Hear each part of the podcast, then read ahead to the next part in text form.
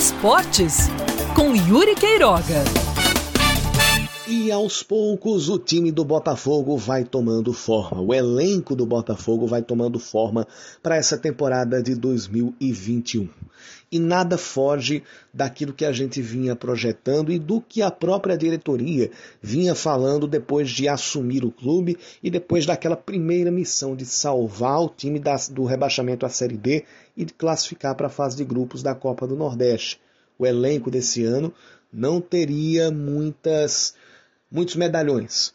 Ia ter mais apostas e seria um elenco um pouquinho mais barato de se fazer. Seria um elenco com salários mais reduzidos, só que tentando equacionar aquilo do bom e barato. Nessa segunda-feira, o Botafogo anunciou mais dois nomes, que são o meia esquerdinha, de 29 anos, e o atacante Ramon Tanque, de 22. Ramon fazia parte do elenco do CRB na Série B do Campeonato Brasileiro, apesar de não ser titular. E Esquerdinha jogou tanto no Ferroviário quanto no Brasiliense. Esquerdinha junta-se a William Machado como o segundo nome da alçada ali do técnico Marcelo Villar, que trabalhou com ele em parte da temporada de 2020 no Ferroviário.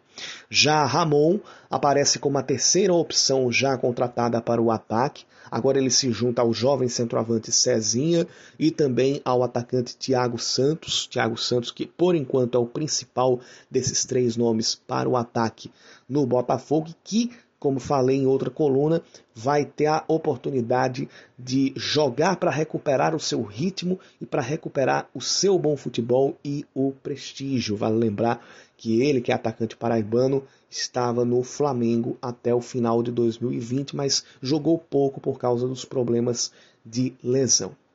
Marcelo Vilar, com esses nomes mais conhecidos dele que estão chegando ao elenco, tem a oportunidade de emular aquilo que ele já buscou no ferroviário com esses próprios, com esses mesmos jogadores e emular aquela mesma filosofia de jogo com um time mais intenso do que aquele que a gente viu em 2014.